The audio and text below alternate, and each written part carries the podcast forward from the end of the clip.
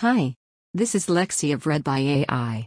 I read human curated content for you to listen to while working, exercising, commuting, or any other time. Without further ado, US allies raised pressure on Russia with sanctions threats and UN showdown by Reuters and Tatyana Chistikova and Yulia Talmazan and Rebecca Shabad with NBC News. Washington, Russia forcefully denied at a United Nations Security Council meeting Monday that it aims to invade Ukraine, accusing the United States of whipping up tensions to foment war. The discussions about a threat of war is provocative in and of itself, Russia's ambassador to the United Nations, Vasily Nebenzia, said.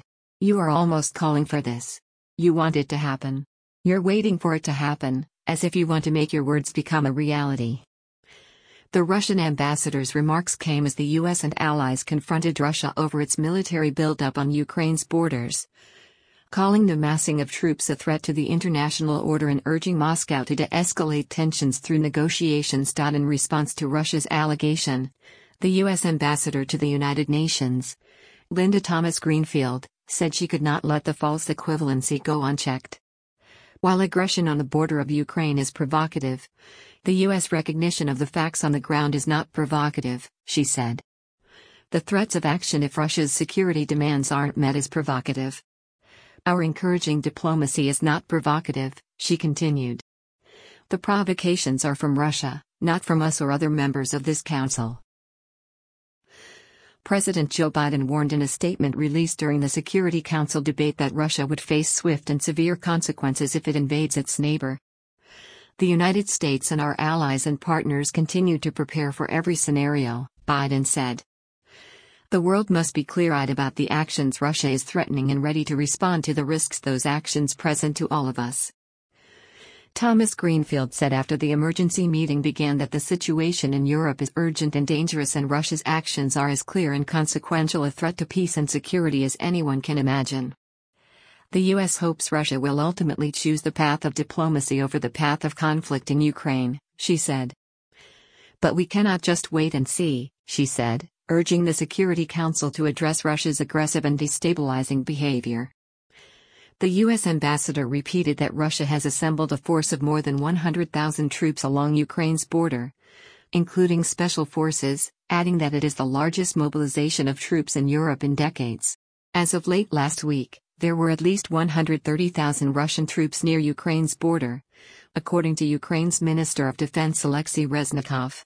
If Russia further invades Ukraine, none of us will be able to say we didn't see it coming. And the consequences will be horrific, which is why this meeting is so important today, Thomas Greenfield warned.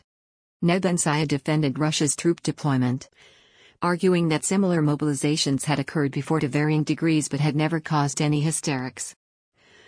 The Russian diplomat said there was no proof that Russia would take military action against Ukraine in a few days or weeks and alleged the U.S. is whipping up tension and rhetoric and provoking escalation.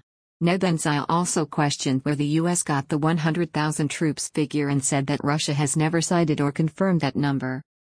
The confrontational meeting came as the U.S. and its allies step up pressure on Russia warning that the country faces the mother of all sanctions in the standoff over Ukraine in a double salvo of diplomatic and economic pressure.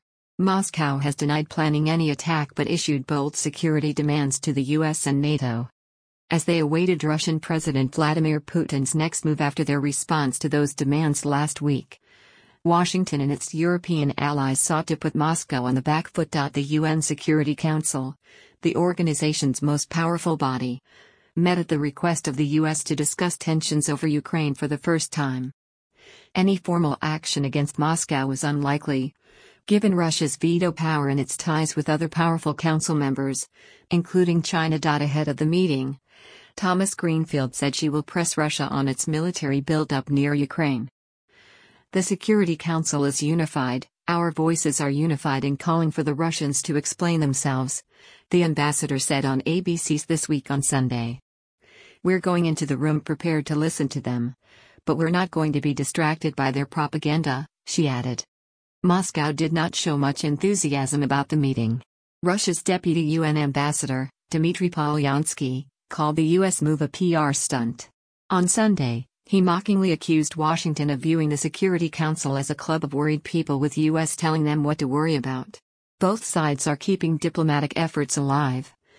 However, with Secretary of State Antony Blinken and Russian Foreign Minister Sergei Lavrov due to hold a phone call on Tuesday. Ukraine's Foreign Minister, Dmytro Kuleba, said Sunday that Russia must pull back its troops from Ukraine's borders if it's serious about not wanting a war. Diplomacy is the only responsible way, he said in a tweet. Kiev has consistently played down the threat of an imminent Russian invasion even as its allies sound the alarm. On Monday, Kremlin spokesman Dmitry Peskov seized on that divide, blaming Western media for spreading what he called distorted information that triggers hysteria in Ukraine, where people are almost starting to pack their bags for the front line. Meanwhile, Russia conducted more military drills on Monday after a flurry of exercises throughout the country last week. With the country's northern fleet vessels engaged in anti submarine drills in the Norwegian Sea, the Russian Defense Ministry said on its website.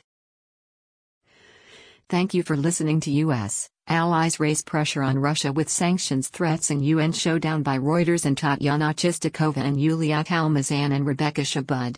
Please subscribe if you would like.